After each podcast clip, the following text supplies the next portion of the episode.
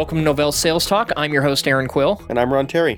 Many of our listeners have probably heard about the epic battle that's taking place right now, where we have Watson, a supercomputer built by IBM, taking on the two top Jeopardy winners. That would be Ken Jennings and Brad Rutter. Ken Jennings and Brad Rutter in a match to find out can machine finally beat people in this game of Jeopardy. Now, I wanted to find out a little bit more about this computer, so I asked Ron to do a little bit of digging.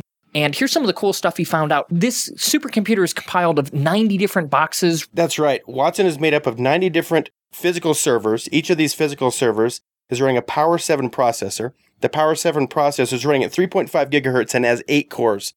Each core can run four threads, which means each box has like 32 logical cores.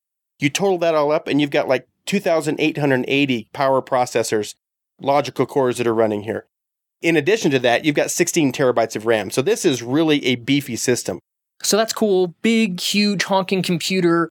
But what does that have to do with us? Why do we care about that? It's running SUSE Linux Enterprise. Absolutely. IBM had a choice to go with any operating system they could have, and they chose the SUSE Linux operating system to run this big beast of a computer.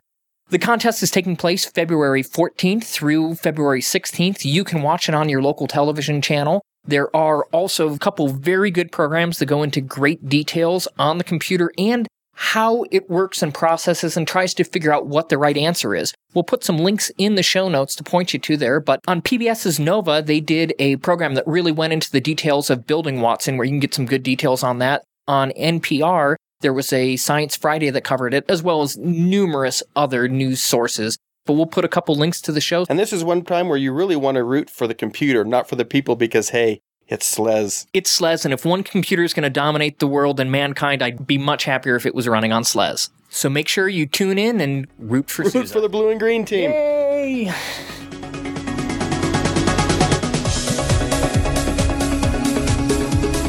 Novell Sales Talk is brought to you by Novell Inc. You can send us feedback at salestalk at novell.com. Thanks for listening. See you next time.